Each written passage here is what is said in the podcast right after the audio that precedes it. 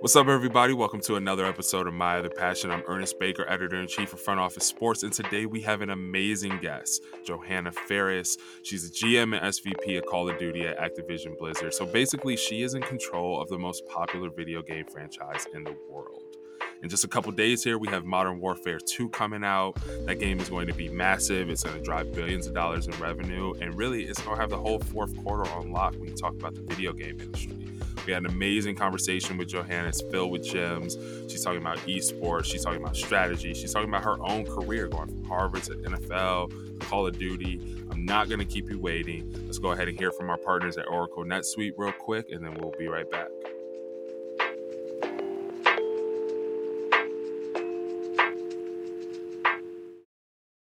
2000, 2008, even 2022, when it comes to the economy, those are some scary years. First, you have the dot com crash and the housing crash and the roller coaster that we're going through right now. One thing is certain it is a dangerous time to not know your numbers, but over 31,000 businesses don't really have that problem.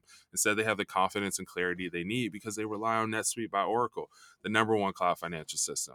NetSuite gives you visibility and control over your financials, inventory, HR, planning, budgeting, everything you need to manage risk, get reliable forecasts, and improve those margins.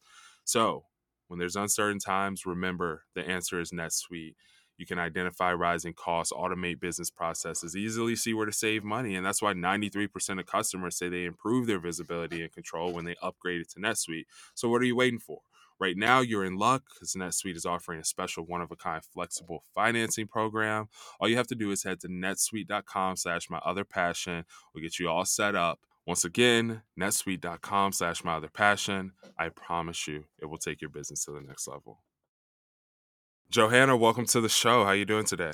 I'm great. Thanks so much for having me. Where are you uh, where are you coming from? Based in LA. So uh, all all focused on Modern Warfare 2. It's a big big week for us coming up here. It definitely is. Uh, we're in the same city. So, you know, I know what that West Coast life is like now. I, I lived in New York for a long time. Grew up in Chicago. Nice. Um, yeah, and, I was um, I was like 14 years in New York, so that's also sort of home for me.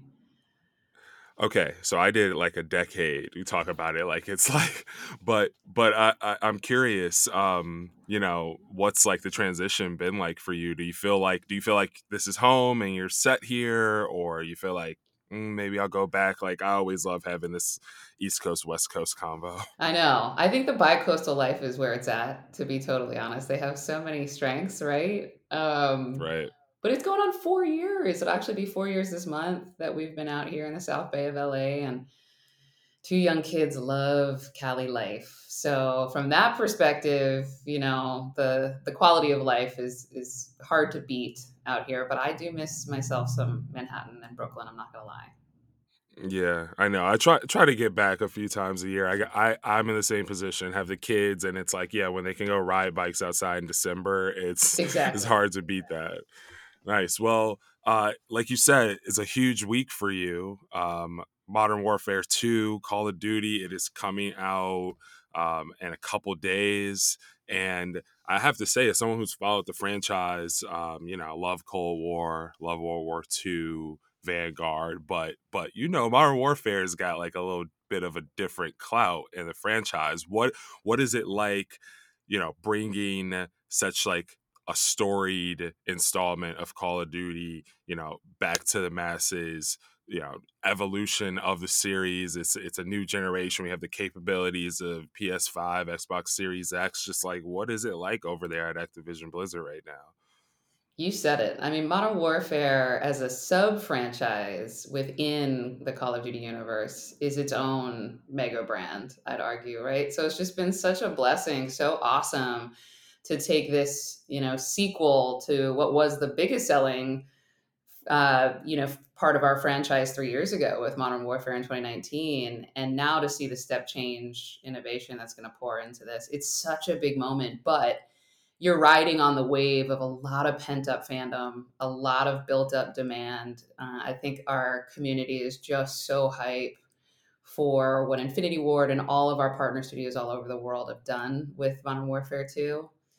And on the backs of that, you know, in mid November next month, here comes a full reset of the Warzone experience with Warzone 2.0. You got Warzone going to mobile. I mean, we can cover it all, but it's it's even bigger, I'd argue, than just the next few days. I often think of Modern Warfare 2 as the door that's opening to this whole new future for the franchise that's much more long term.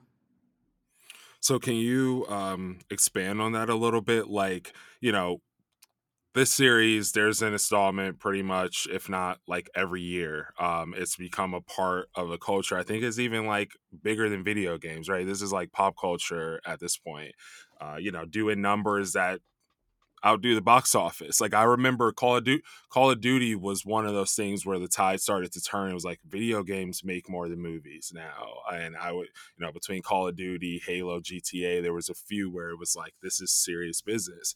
And um with all of that precedent, with all of the hype and the pressure with the game coming out, like what do you hope to communicate um, about Call of Duty, about these specific titles? It's like, yes, we know it's popular, we know everyone loves Call of Duty, but when you're in the driver's seat as GM, senior vice president, you know, overseeing like the execution of this rollout, what do you want to stick in people's minds?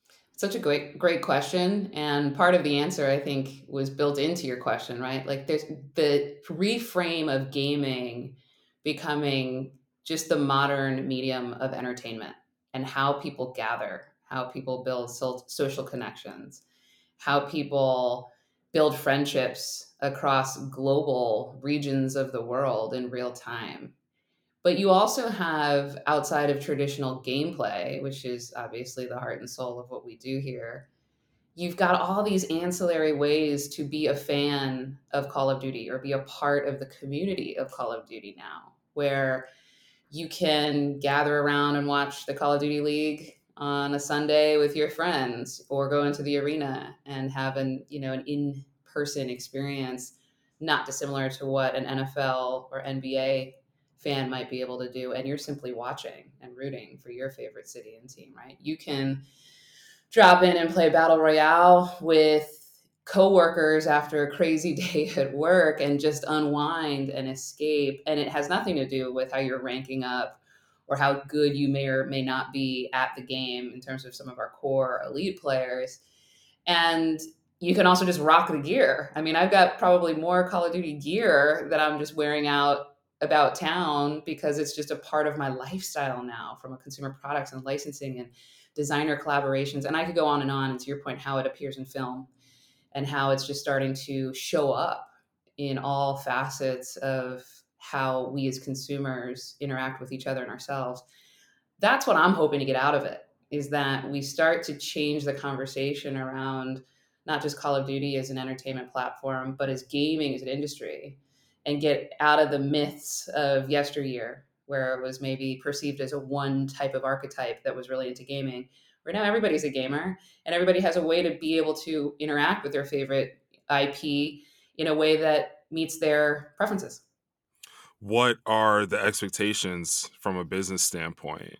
Um, like you all this this drives billions of dollars in revenue quite frankly um, it's something we report on coming from Front Office Sports, being a business publication. And, you know, I think a lot of our listeners would be curious to understand uh, beyond that that larger concept. What does this mean on paper? What does the company hope it does for this quarter, for this next fiscal year? Um, you know, in your position, how much of it is uh, is driven by okay, let's let's create revenue driving experiences um, among all the fun that everyone's having but just what what role does that play in it? Because it's such it's such a big game you know so obviously that's a part of it. It is and i often say it's core bread and butter call of duty. It's a hallmark of the brand that we come out swinging big every q4 typically with that premium experience and of course in a couple days here that new experience is modern warfare 2 but our fans for almost two decades now have come to expect from Activision that we're going to publish this amazing swath of content um, and build on that now with live seasons and just how you know uh, Warzone and other things have opened the funnel for live operations throughout the year. The reason I say that is because you're exactly right. It's this combination of great creative innovation. The product needs to sing, period But my role and my team is 24 7 focused on how do you package that up to make it palatable? How do you market that in a way that excites people or wins people back who maybe have left the franchise for some time? Or to your point, they loved World War II, but they fell off. How do we reposition it to get their you know interaction back, their engagement back? Because it does drive the business. And as much as gaming is entertainment and as much as gaming is creative, it's also a huge industry with a lot of revenue riding on it and ancillary revenue riding on in terms of partnerships. So that's the job, you know, and, and I love that. I love that hybrid. I came from the NFL. It was no different there. It was, you know, the beauty of the sport and the magic of just watching what can happen on the field, but it's also a huge business. It's a huge industry. And I love um, kind of roles that straddle the two.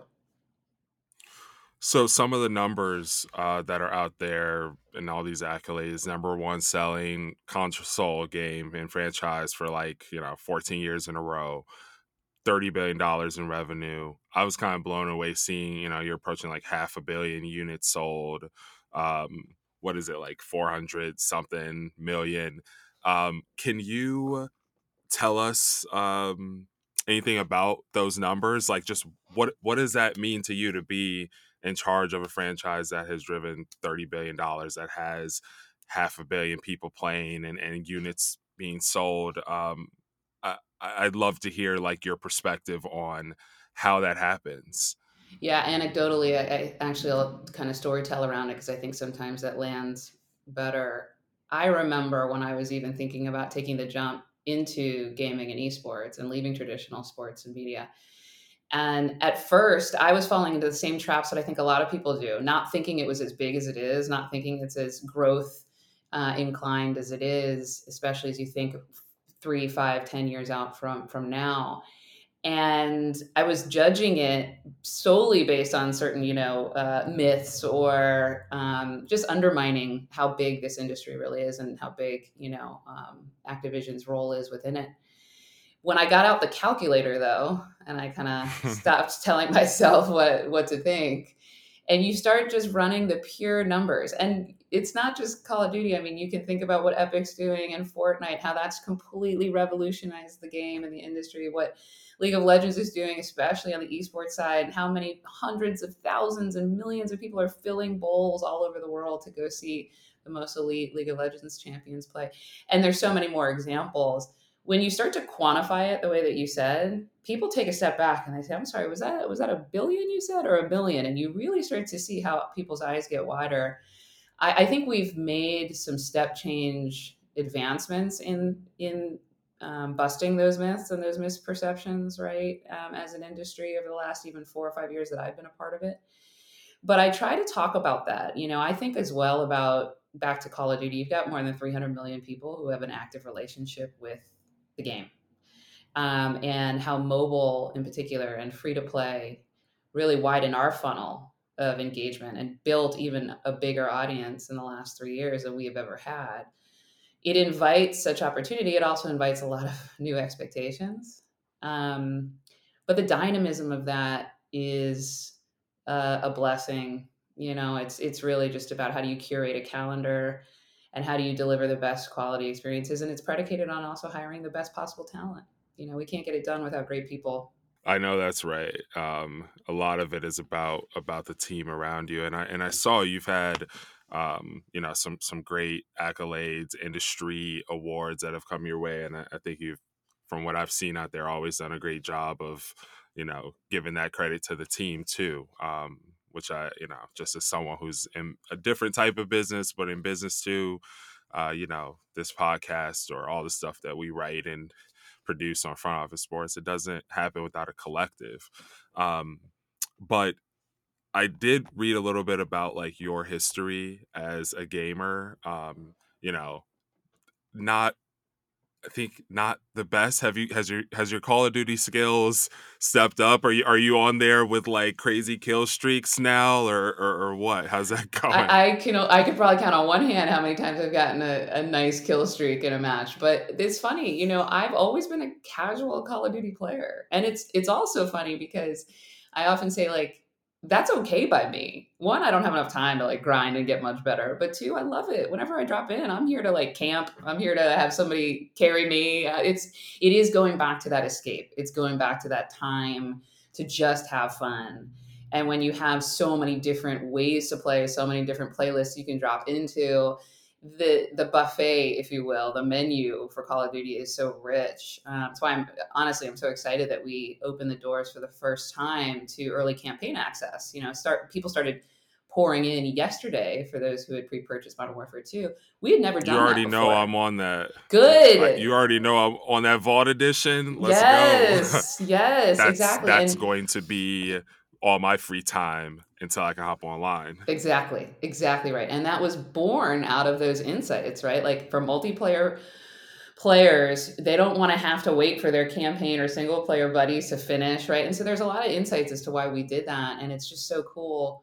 The reason I say that is I'm I love playing campaign mainly because I feel you know, a little bit better as a Call of Duty player. I play at my own pace. I'm not getting fried the mm-hmm. second I, I drop into also, the map. Also, I'm like a I'm like a historical like war documentary guy. So like so literally like World War II and and being able to do D Day and you know all this stuff like immersive. Like totally. I I'd say for a few of them where it, it covers a historical period that I have an affinity for, I was a bit more of a campaign player, and that's really yep. World War II and Cold War recently. Yep. Yep, it totally makes sense. Um, so yeah, my skills have gotten better because I play more in the job than I did probably five or six years ago. But um, even back in the day, you know, when it was still emerging in the mid 2000s, late 2000s, I was that person that likes to sit on the couch and watch friends who are really good play. So I actually loved as a viewer watching others and just getting together that way, which translates, I think, well into the esports vector, right? I believe in the ability to also gather around and watch greatness perform at the greatest levels. Um, again, not dissimilar to how traditional sports fans fill the bowls to watch the best and most elite athletes play that sport. So I think there's a there's a transference there um, that I really enjoy. Uh, and and business, you're not going to put up the type of numbers you all put up with just the hardcore gamers. Like you know it's really important to just capture a wide audience imagination and you know if it's someone who gets to hop on for an hour on the weekend or someone who's sweating every night on their 12 hours straight i mean you got to appeal to everybody. But i've uh, what you're talking about with esports and with watching you know growing up I think our era, I heard you talking about Super Mario Bros. and Nintendo and even Oregon Trail, which, you know, yes. all classics. Yes. Um, it, I was on my Sega Genesis, like that's all the stuff that brought me in. But even well before online, like it was always fun to sit there and watch your friend or your sibling or something try to beat Sonic or try to get through Mario. Um, and I've I remember when streaming started to hit, and I was like, for some reason there was still a disconnect for me and i was like okay why are we sitting around watching like who wants to watch? Uh one i have changed that over the past few years just out of like like i'm big it also activision blizzard i'm a big overwatch guy it's probably like the like the best the game on the best at i went crazy on overwatch 2 the other day had like 25 kills like that's that i need to be in an esports league um not really. I would get destroyed, but but you know, I do have fun with it, and so I, I'll hop on and watch people to learn how to use Agent. Um, what is it 76 like that's my guy at least and, and learn how to like you know what are the metas how can i really like understand how to play this character better and i'd say like the youth like we both have kids they love watching people play games on youtube like like they love it so much. They love it more than Netflix, you know? And so I think I think we're in a whole new space, but but what does that part of it mean to you? you know, are you looking at the YouTube streaming communities working with the Twitch streamers? Obviously, esports is really big. I know you you reference League of Legends. It's like they do Super Bowl viewership numbers, like, you know, globally, but but still super crazy. Um what what do you think about and how do you like cater to that part of the business? So much of it is predicated on buy the game play it whatever but how do you try to like keep that ecosystem like flourishing? Yeah it's such a great question and it's been such a big fo- focal point for me um, since coming into the role to be honest because I'm a big believer in partnership with the lead voices in our community, even when that's hard or even when we may disagree. And trust me, we may disagree more often than we agree, but to keep the conversation and the feedback loop thriving, the word that I come back to a lot is proximity. And, you know, I kept asking ourselves and the team, how do we bring more proximity, more closeness in with streamers, influencers, content creators who care about this game? And they may be caring because they love it they may care because they're not having the best experience we could possibly deliver for them. We need to learn and we need to be active listeners and understanding that zeitgeist. We have seen such um, rewards and benefits from that body language and, and pivoting around okay let's stay in conversation let's bring them under the hood. Good tactical examples starting to get even developers live on stream at times with our you know influencers and our streamers to say let's play together. And then you as a viewer can watch you know that interaction while they're playing a new season of content. Another example briefing or pre-briefing some of our key content creators before we launch a new season to say hey mm-hmm. here's what you can expect. We want to give you access before everybody else. Here are the things that we think are going to be great. Here are the things we're maybe a little concerned about. Would love your thoughts as well. But even that, again, proximity, that sense of information sharing, that transparency, that frequency of communication has just paid such dividends. Lastly, I'd say last last month was really a hallmark example of that with Call of Duty Next. We were, you know, putting on a live broadcast event. It was really a hands-on experience for 200 plus streamers and content creators to come in live we hosted them to a VIP experience live on site to let them roll up their sleeves and have that initial hands-on experience with MP for Modern Warfare 2, Warzone 2.0, and a host of other things. And it just it was such an incredible opportunity to say we're in this together. The game is never perfect, and it's only as strong as our ability to continue to thought partner right around what great looks like uh, and I think that just was such an incredible way to drive adoption, drive awareness, drive anticipation among broader fan bases uh, within the Call of Duty community because they could see these big names feeling proximate again to the development process and to our process of marketing the game so so important to be in touch with your community in gaming like they will have you trending if they're not happy yes. and they will also do the same thing if they're in love with the product you know but they they have a lot of power so um you know community management is real and i i, I worked at 2k uh, prior to fos and you know similar very very engaged community and um definitely understanding where you're coming from what do you what do you think is like some of the shining examples of things that you've seen from the community like like specific stuff that you're just like wow i understand the power of this franchise or you know there's someone who i just think is really cool or interesting. I mean like you're you're in the trenches here. What are some things that that have really like wowed you? I think what's wowed me actually was when I first started. We were we were creating the launch and preparing to launch the Call of Duty League, and the esports community within Call of Duty, I mean, that's as core as you're going to get. I mean, you you want trial by fire, you get involved right there, right? Because these are not only the best of the best from a player perspective, but to your point, they also hold so much weight within our content creation community and our influencer community and they know so many moves before they're made kind of thing right and they're very vocal um, and they're great influencers themselves but they're not going to hold back and so why I say that is I felt like I was thrown into the deep end of the pool starting there.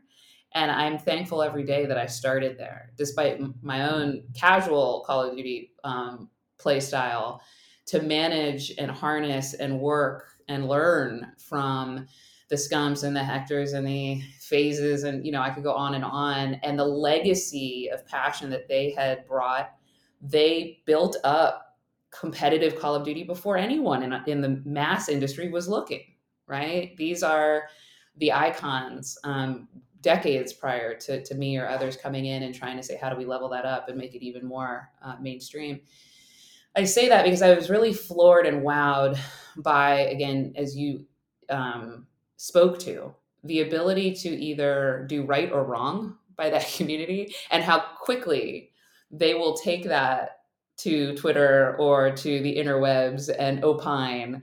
And so, an example of you know how, how do we take that and harness that enthusiasm for for better results uh, when i started it was clear how do we bring in more upstream partnership with our pros and our gms and our coaches to get an early read on map design on you know modes and consistency and things that they're going to need year on year season on season to be able to play this sport at the most elite level but also the freshness of things that they're going to be open to um, and really designing together. Once we started to do that and worry less about leaks, worry less about um, withholding, right, um, the plans, I think we started to see more advocacy among our players and our pros and our esports conglomerates to market the league positively and to say, hey, we're on board for this.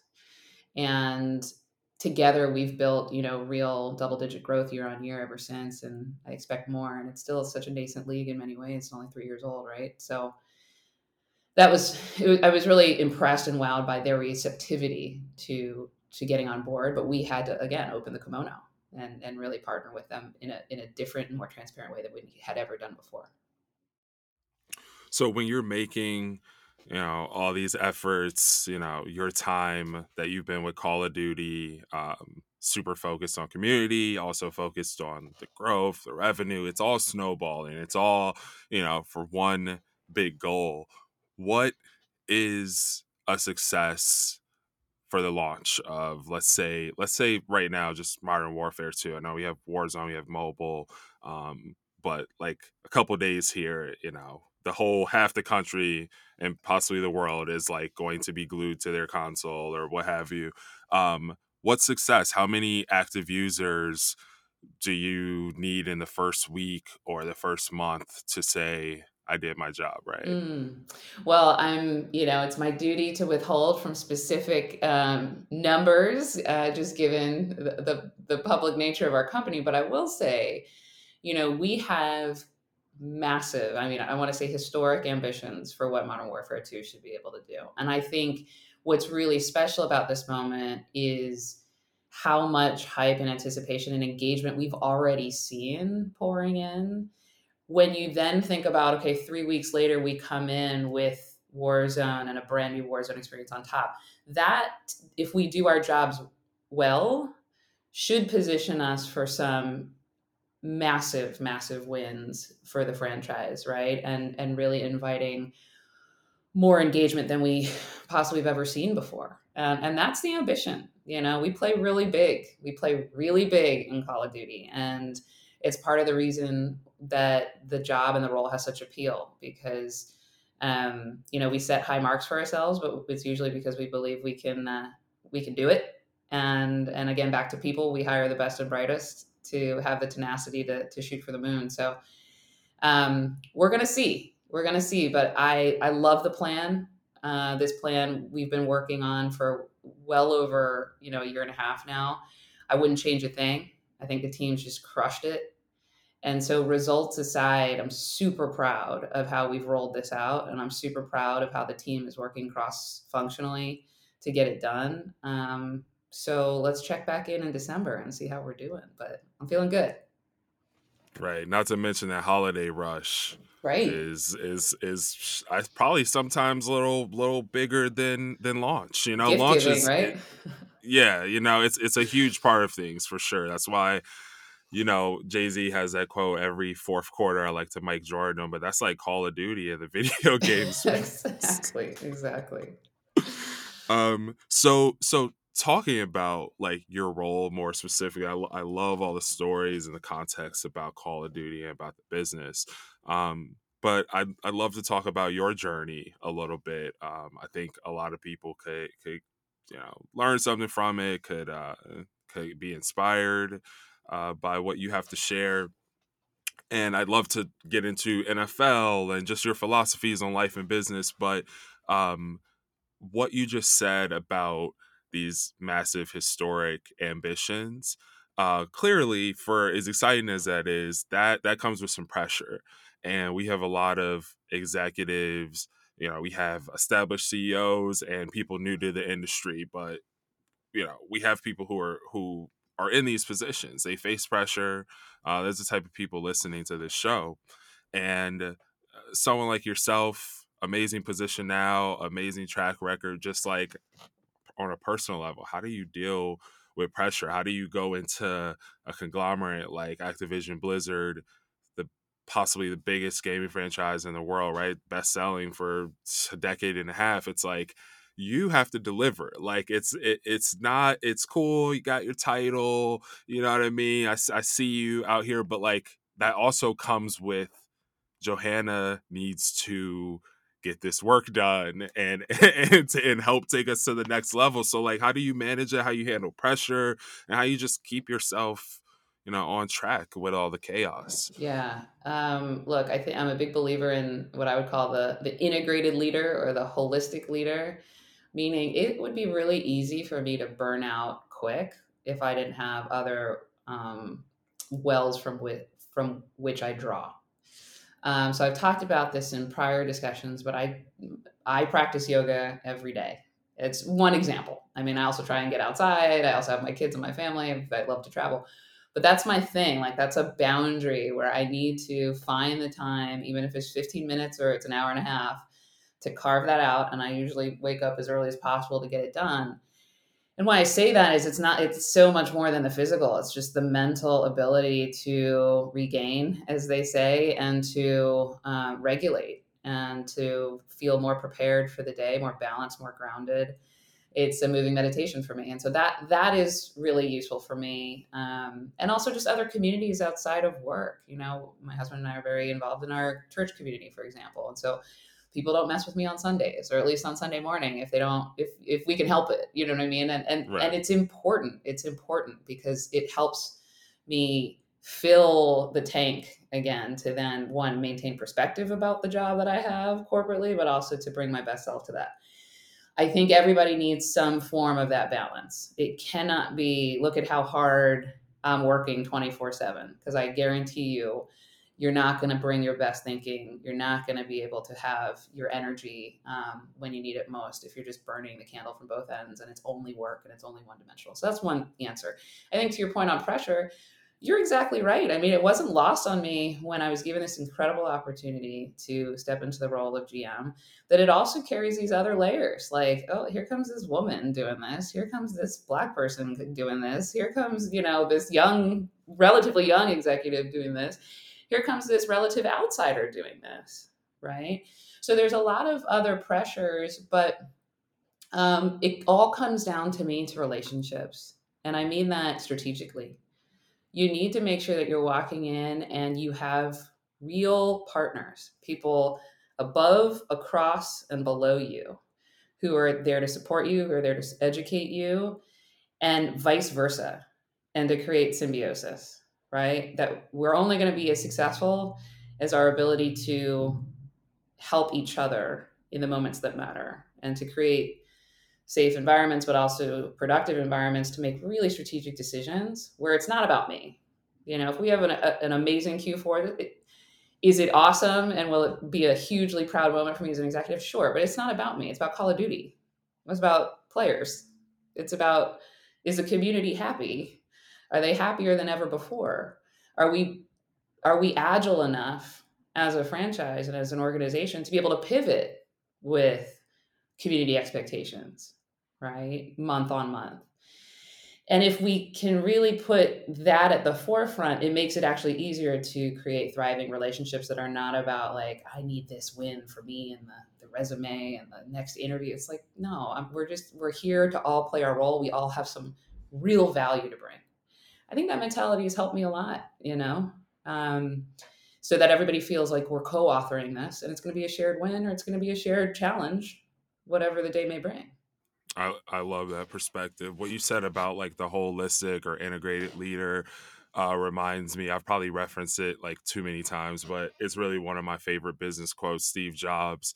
Um, so when he started next after he got kicked out of Apple, um, there's this great video out there of him like essentially had a company retreat and it's like super in- intimate footage of him with his team and like you know just you you get to see one of the great minds of you know our time you know exercising like these core business and leadership um, values. And the one that always stuck with me was like somebody has to be the keeper and reiterator of the vision.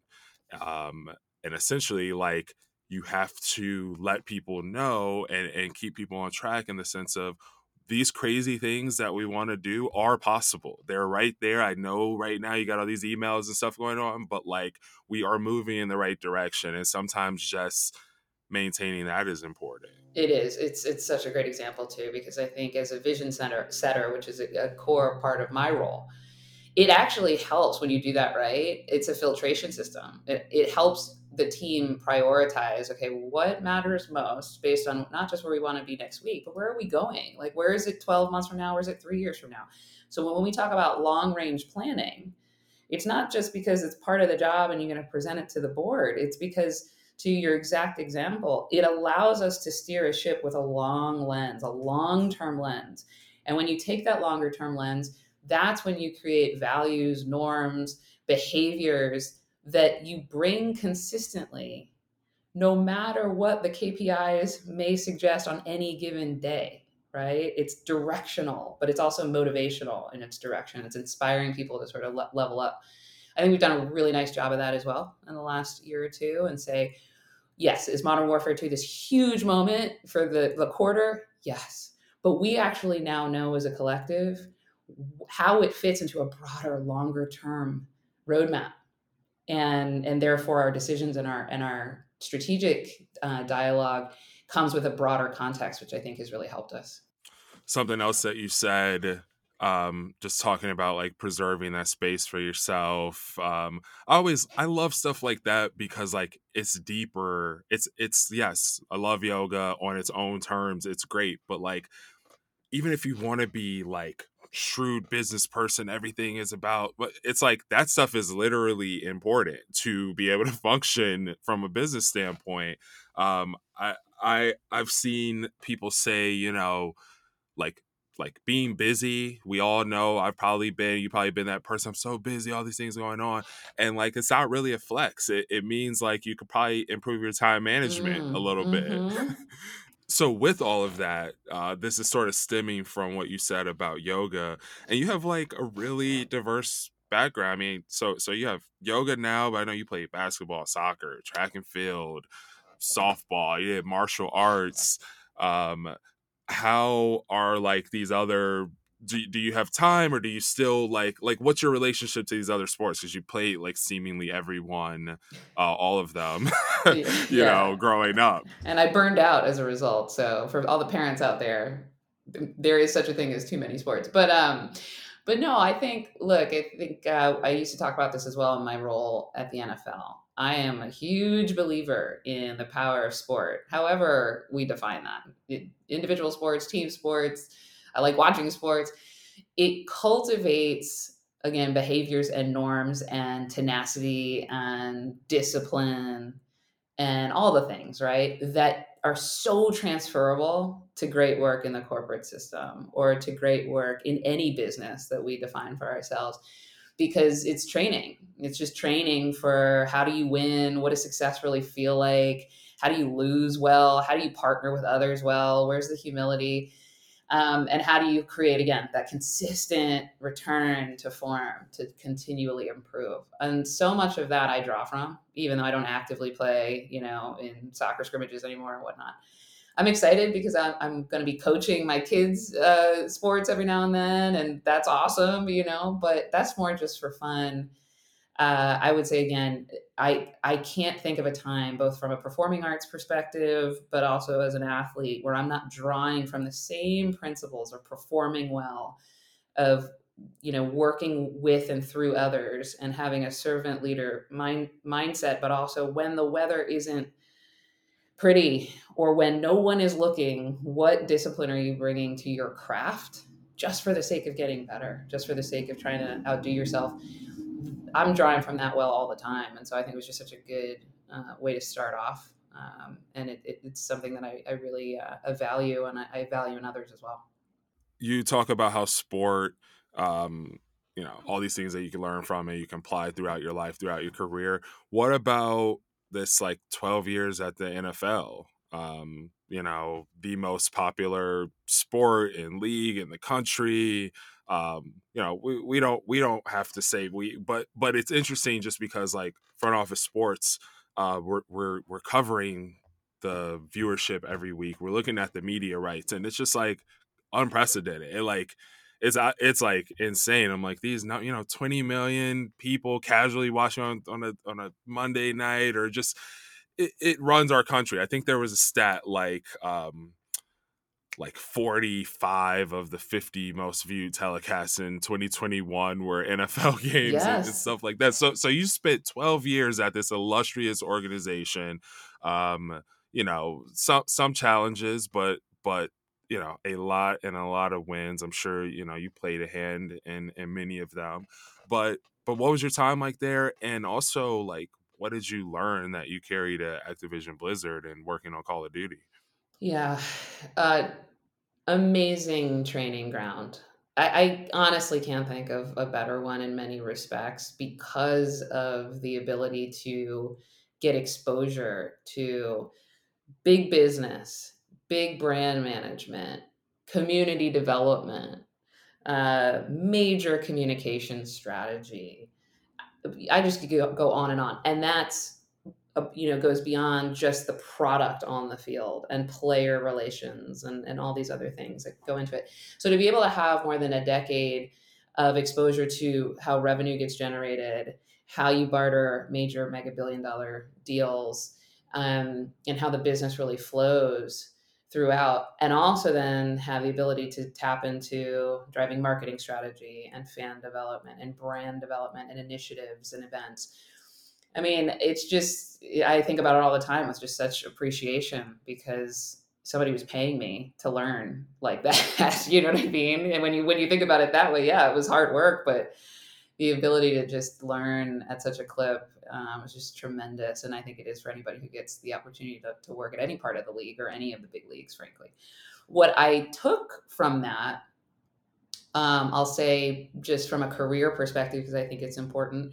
There's also that fork in the road that we often face, I think, especially when we're maybe culminating a first chapter of our careers about like do i stay or do i go? You know do i just continue to deepen my exposure in this field or do i leverage it? Do i apply it somewhere else and take the risks associated with leaving the nest? I found that fork in the road for me four years ago when activision blizzard called and said hey we love what you're doing we're recruiting all these you know executives from traditional sports to help us design a very similar methodology for gaming ip right and to take Call of Duty and franchise it not dissimilar to the NFL and the NBA and whatnot. So there's an obvious link there because I can say, well, I've, I've got all this, I know how this one works. I've got this new opportunity that, as we talked about at the beginning of our discussion, that when you run the numbers is so well positioned for scale, but is still in hyper growth mode. I can have immediate impact walking in the door. I like that. That's good. The underbelly of the fork in the road is I have no idea if this is going to work. I could be going into something that has no interest in me again as an outsider, or has no interest in pivoting the way that I think it might it might it might want to pivot. And um, you know, I'm I'm glad every day that I took that risk, but it was a risk. Um, and thank God I did. It's just been such a transformational opportunity. And and here's the irony: what I thought at the time was this big zag, and I'm sort of leaving behind this illustrious career. To your point within weeks, I mean, they ended up being just a part of the, the same industry. Now it's the same industry, right? It's it's competitive entertainment.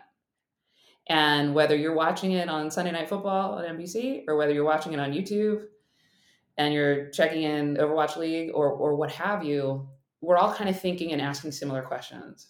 How do you develop the best fans of the world? How do you get them to be a, a season ticket holder? How do you drive merchandise? How do you drive media rights? I mean, it's all the same in many, many ways, and especially at Activision Blizzard, where we've we franchise these these teams in a city based way. So um, it's felt only like an expansion of my career at the NFL, but in all these ways that are inherently exciting to me, just more global, um, more fast paced, um, more community driven in many ways and I I couldn't ask for more. Well, with all that experience, you also went to school at Harvard. Um, you know, that's that's a nice one to have on the resume. Like, oh, every every Harvard person I know is so humble. They're like, "Yeah, I went to school in Cambridge." You right. know what? Or Boston. I'm that always gives it away. Oh my god. Um love love you all, but but you know, Harvard to NFL to Activision Blizzard, um what has been your perspective and almost just like the thing you want to say about diversity? Like you are a woman, you're a black woman, and all of those spaces, you know, just they're they're probably although growing not necessarily the most diverse like we you know these institutions these you know universities they're trying to improve in that regard. We certainly know the nfl is and, and even gaming. I look at my my daughter who's just like faithfully on animal crossing and stuff and i'm like man i can't believe when we were her age it was like girls don't do this whatever. She's on her switch heavy you know? She's on her xbox heavy and um so I say all that to just say like between like football, gaming, and and then definitely like as black people when it comes to these universities, um, just like what have you learned? And I and I guess that's why I say like what do you want to say? Because like there's a lot of talking points that we've all heard. I'm like coming from your perspective johanna what do you want to say about being a black woman in these spaces and in business in general Yeah, look, I think it goes back to we're representing so much more than just what's on the business card. And it's it's such a motivation for me to succeed with a capital S because I want to be able to prove writ large that anybody, no matter your background, no matter how you look, no matter how you identify, this is possible. Success at the biggest and, and boldest levels of corporate America or corporate anything um, is possible. And it's possible when great people drive inclusive spaces to get really cool things done together. Cannot do it alone, but we certainly can do it together. And if everybody's you know really incentivized to support each other in that way. It's just such a it's it's an empowering story that your daughter can say like oh cool she's doing it. Eh, i'm gonna be better than her. That's what i want. I want like 35 other me's at the table being like yeah you're cool and all but i'm gonna take it to the next level right? That's the whole that's the gig to me. But you need to be you know I, I feel honored to at least maybe be in the chair to break down those misconceptions or to inspire other women or minorities or underrepresented groups to say, man, if she can do it, I certainly can do it, and change the the dialogue around that. Um, so that's huge, and, and and it goes a long way. And then back to anecdotes and storytelling. I'll say to you, you know, I don't think I've I've shared it before in an interview, but you know, a, a handful of the most inspiring notes that I get sometimes, like on from people on LinkedIn that I've, I've never met or whatever, is when they drop into the DMs and it'll be like a, a young black woman who's just like, I'm just inspired by like the fact that you are in these spaces doing what you're doing motivates me to say that I can. I'm like, done. I've done it. That's the, you know, that, those are the things that fulfill me. And obviously, you know, it also takes work. Um, it takes representation. I'm an active member, you know, I'm the uh, executive uh, champion and, and, sponsor of our Black Employee Network here at Activision Blizzard King. Um, and we talk about it, you know, you can't be what you can't see. And so also making sure that I'm a lead voice and a lead champion for um, other Black people at the company um, and other uh, underrepresented minorities at the company is as important a part of my job and my role to drive culture and change and representation and recruitment as anything that I'm doing on the commercial side. Um, it's not enough for me to just say like, "Wow, she's a great business leader." I've got to be with, be and with and for my people actively too, right? And those working together, I think, can really open doors at a, a faster clip. So that's my answer. Well, it was a wonderful one. Um, I I also, you know, I love what you've referenced throughout the conversation. I think even a bit in, in what you said just now is like the inherent challenges that that come with business pretty much any business that you're in it's half it's half defined by the challenges by like like one thing i even try to maintain at fos like editors by nature we're going to find mistakes like like that's what we're doing and so much of business is always about well like what are we doing wrong and how can we do it better and you're always you know you know how it goes like we, we know how this stuff goes and i think you know you always have to like maintain your culture and be able to say to people look it's not just about nitpicking your mistakes. It's actually because all this great stuff we're trying to just like make that the standard right? Um but challenges is like i said just an inherent part of of rising to a position like yours and even like from entry level on.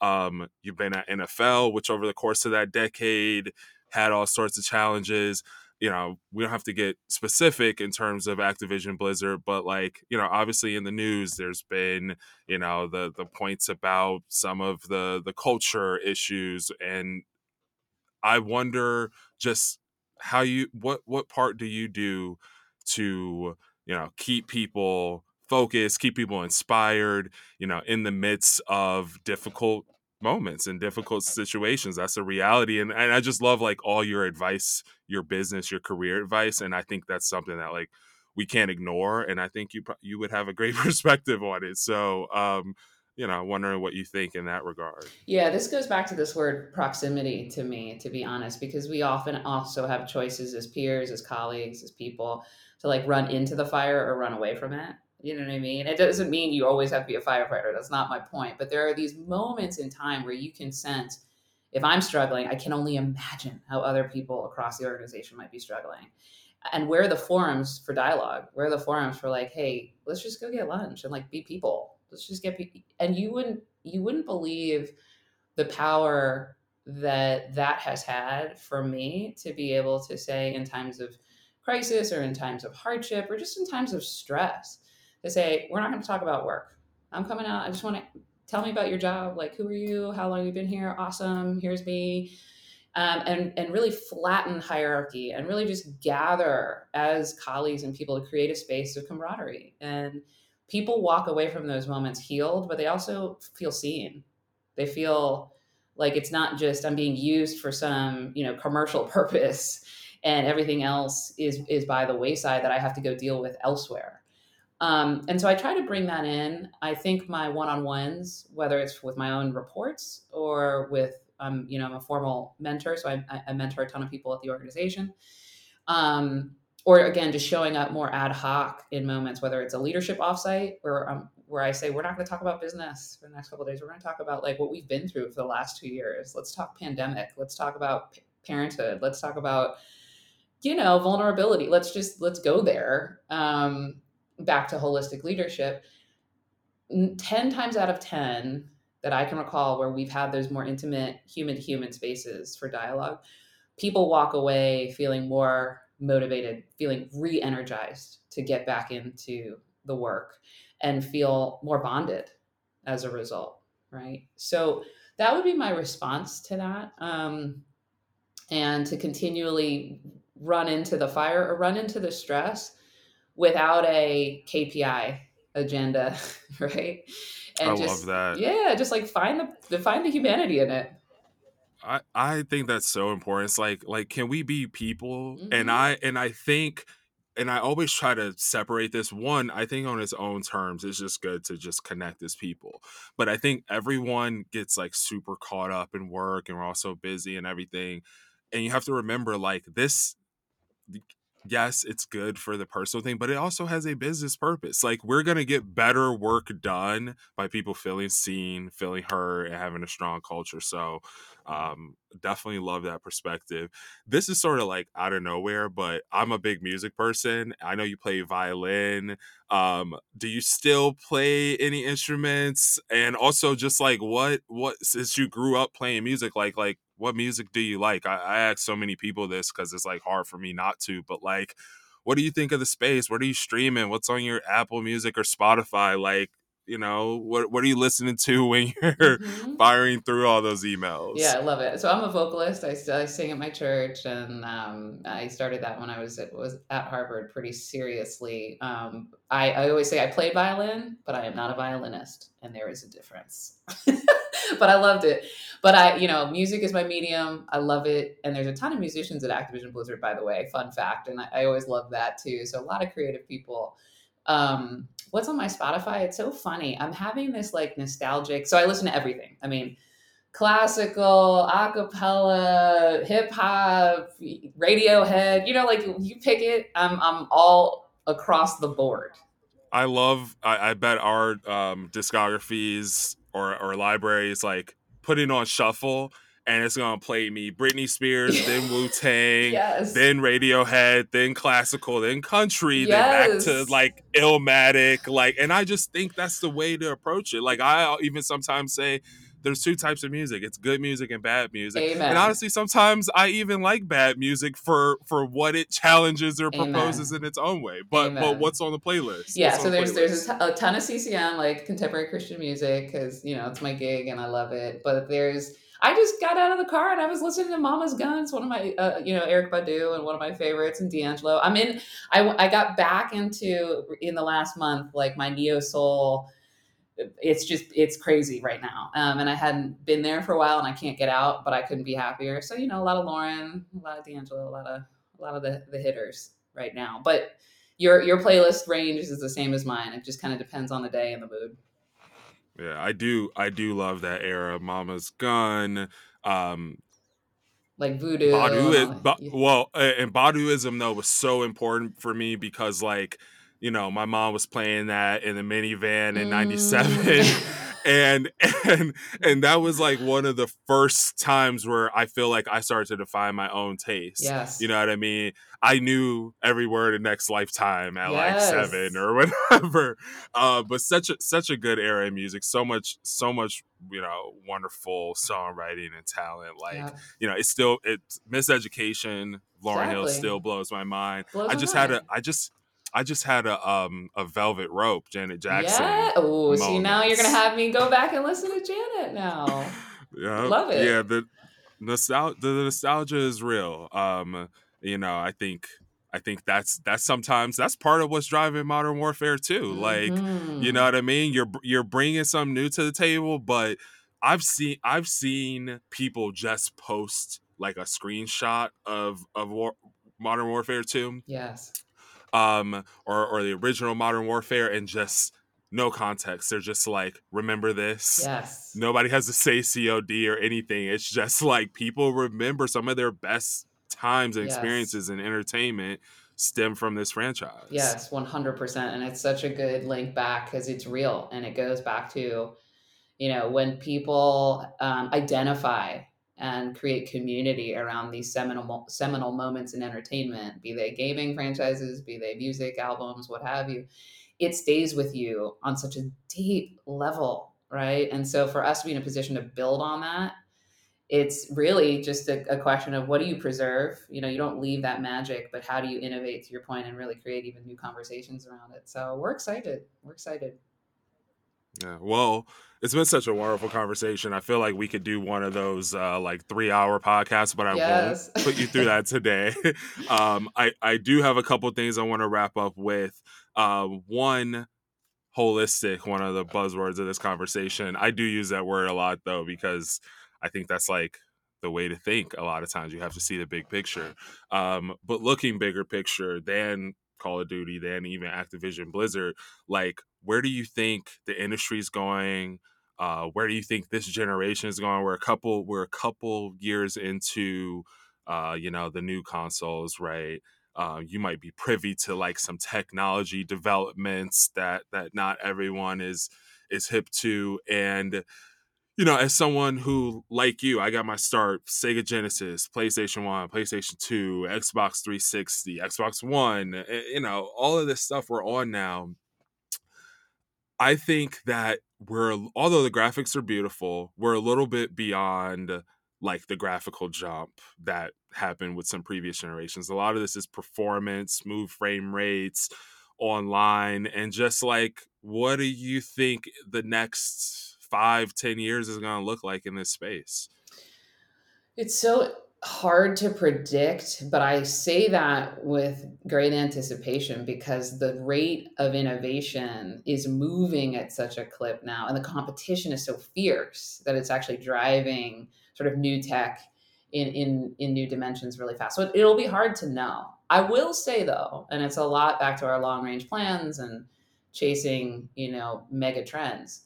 Mobile gaming. I mean, if you don't have a mobile strategy right now, Mm. And it doesn't mean you do away with any. I mean, what what the next gen of PC will look like, what the next gen of like everyone's going to continue to drive a new new medium, but mobile is in many ways the next big, I'd say, near term growth engine for gaming, and not dissimilar to what being able to activate social media in a direct to consumer way on a handheld has done for how we all identify and gather and connect.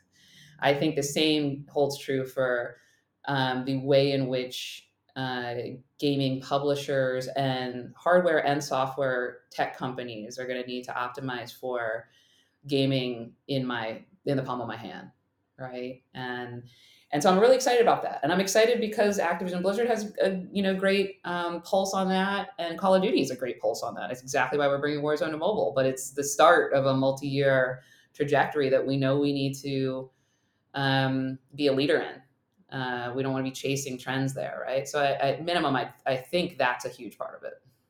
What do you think of consolidation? Like, I, I'm not gonna I'm look, I'm a journalist. I want to be like, tell me everything about the Microsoft acquisition. I got, I I got do, nothing I to say. I got nothing to say. I know. Look, it, you, I, am not trying to impact stock prices and, mm-hmm. and have things all over the place. Like I already know, you're a public company. I know how it goes. But but um, I find it very fascinating. It's not even about trying to get the quote from you. I've been an avid gamer for decades now. Um, I love looking at strategy, whether it's a developer or mm-hmm. publisher, mm-hmm. like AB and studios you work with. Um, I love what Microsoft is doing with Game Pass and with the cloud. Mm-hmm. Um, obviously, Sony and Nintendo are like hardware leaders. Um, what do you think of consolidation of of studio acquisitions and just like how these different companies are are trying to take us into the next iteration of what like the business looks like. Yeah look it's it's it's a great frame because while i can't opine and honestly i you you would think that i'm just giving you the party line i'm not. I'm so focused on call of duty right now. It's just get this game out make it the best thing ever right? And it actually helps because it, you can get really distracted with um, trying to predict the weather. Um, however I would tell this to my kids right now. It's like don't don't just learn how to code and don't just learn how to animate be an um, an M&A like guru right now because I only see more to your point whether it's consolidation or it's more at a publisher specific level. You know we brought on a new mobile studio based in Barcelona last year Digital Legends and with them we're able to scale up a lot of mobile capacity that we otherwise didn't have. We need people from lawyers to you know uh, m&a experts to bankers to, to financiers who understand how an industry in hyper growth mode needs to be able to consider deals value deals negotiate deals and set themselves up for scale right? So i i don't know the specifics of how that all uh, lands but i do think content will continue to be king this goes back to the the, premium we need to put on talent as an industry. If you have the best and brightest developers, best and brightest, you know, technological leaders across the world, you're going to be the best position in the best position to deliver consumer experiences that drive demand and drive interest, both at a B2C and B2B level. So it's about people at the end of the day, and it's about creating work environments where people want to get in and get on the train, right? And so um, I think about it that way, and I think it gets back to um, never forget what you're great at and continue to optimize. And so we're great at delivering Call of Duty year on year. Let's make sure we continue to, to level up. And with that will come more interest, more demand, better talent, better, more inclusive and diverse conversations about, you know, what does excellence look like into the future. And with audience growth comes more opportunity for, you know, bigger business deals. So we'll see. All right. Well, I feel like that's such a nice frame to uh to take this home on. Um I feel like some of what you just said probably contains answers of this this last question that I want to ask, but but I want to ask it specifically and just see, you know, what you like to share as we get out of here. What are your strongest principles when it comes to leadership, when it comes to business? I saw, you know, you referenced this quote, Rabbi Abraham Joshua Heschel, I believe is mm-hmm. how. Yeah, exactly. So, so when I was young, I admired those who were clever, and now that I'm old, I admire those who are kind. Super resonated with me, um, because I think I think like, look, both of us probably had that ambitious 20 streak. I got to do it, and, and that's good. I don't um regret that, and I think it probably helped each of us get in different positions but I think with some of that, there was this, at least for me, there was like this tension. There was comp- I got to do this. I got to beat this. Or I got to get in this position. And that's and again, that's cool. But like, man, I have learned so much. Is just like, just be a good person, right? Just like, just be like kind, treat people well, foster those relationships. So whether it's that you want to expand or it's anything else you want to gems you want to drop in here before we dip, but but what are the principles you really live by that that you know keep you going yeah i love that i mean it, it does that that quote has carried me through so much and i always just come back to it so i'll i'll circle back on that because it is important um, and layered i'd say the other one that i i think about a lot is this this listening this this capacity to be a great listener is actually a practice. It's not like, nah, I'm a great. I, I, walked in that meeting. I was a great listener. I'm a great listener. It, it's it's actually you're constantly going to be um, tested in that capacity. It's a skill, uh, not dissimilar to yoga, and there's no real end state. It's just constant improvement. And I find that you know the principle of listening, uh, really hearing what other people are saying, and sometimes they're saying it non-verbally really being present to what's happening in a room and who who the players are and um, not just waiting for your opportunity to opine and then get up and, and, and get on to the next thing. There's such power in that as leaders, but also as brands. And this goes back to, you know, as GM, a lot of my focus thematically has been about listening. And don't listen to be like, I disagree. We disagree on behalf of Duty, but thank you for your opinion. It's like, okay, what's really behind that? What are the insights that we can glean? And let's wrestle with them, right? And the more we're we're gonna uh, harness the power of listening, the better off we're going to be able to be to build trust, to cultivate engagement with our community, to drive better innovation, to drive more insightful decisions. Um, so it's not just at a personal level. I think it can happen at a, at a workplace culture level and then at a, at a, brand and consumer level. That's a huge one for me, and really um, uh, prioritizing that as a practice, I think, has has major results if done well. And then the kindness part, you know, as the quote says, it's like you know exactly as you said. You, you grow up, especially as athletes or people who have ambition and hopes. It's like I need to be clever. I need to be clever. It's like you do need to be clever. You need, you, your content, your craft needs to be really, really on point. You can't just be a kind person. That that's not that's part of it. But if you don't you know, um, it in more than just wins on the board, one, people will see through that. And two, um, it won't last. It won't last. You know, reputation and real relationships that are genuine are born out of humble, kind, again, when no one's looking, uh, rooted in integrity types of, of approaches to one another. And you and I may never work together in the same office or infrastructure, but I'm rooting for you. And you, and if you know that you can call on people in the industry for support, and it's genuine, and it's not for any likes or for any shares or for any compensation at the end of the day, there's such a, a, a power reputationally that comes from that type of kindness. Um, so yeah, those are two huge ones, and I talk about them a lot. You'd be surprised. I, I share that with very powerful people. It's very important to me. And I'm not interested in just doing cool stuff if the kindness isn't there. Well, I'm so appreciative of you really taking time out of your busy schedule, launch week, and and and sharing all this information with us. I think you know the type of people you're trying to reach, inspire. I think we'll be able to accomplish that with this. And and personally, I appreciate you coming on. Uh, it was really fun to learn a lot about you personally um, and Call of Duty, I told you I'm a gamer. I'm about to go hop on that campaign. Let's do it. be on M. I will be on MP. Holler at me for the for the gamer tag I if you're trying to get down. I. Um, and seriously, Johanna, it's been a pleasure. Likewise, thank you so much. Um, really appreciate it.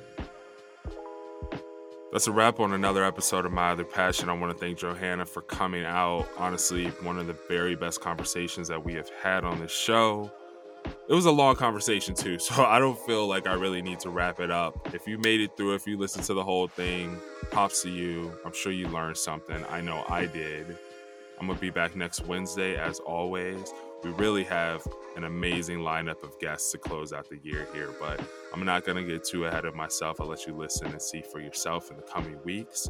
Also, make sure you're listening to the lead off in the newsroom, other podcasts from front office sports, whether you're looking for, you know, a quick rundown on the news in the morning, or you want to see all of our reporters and writers really go deep on any given subject.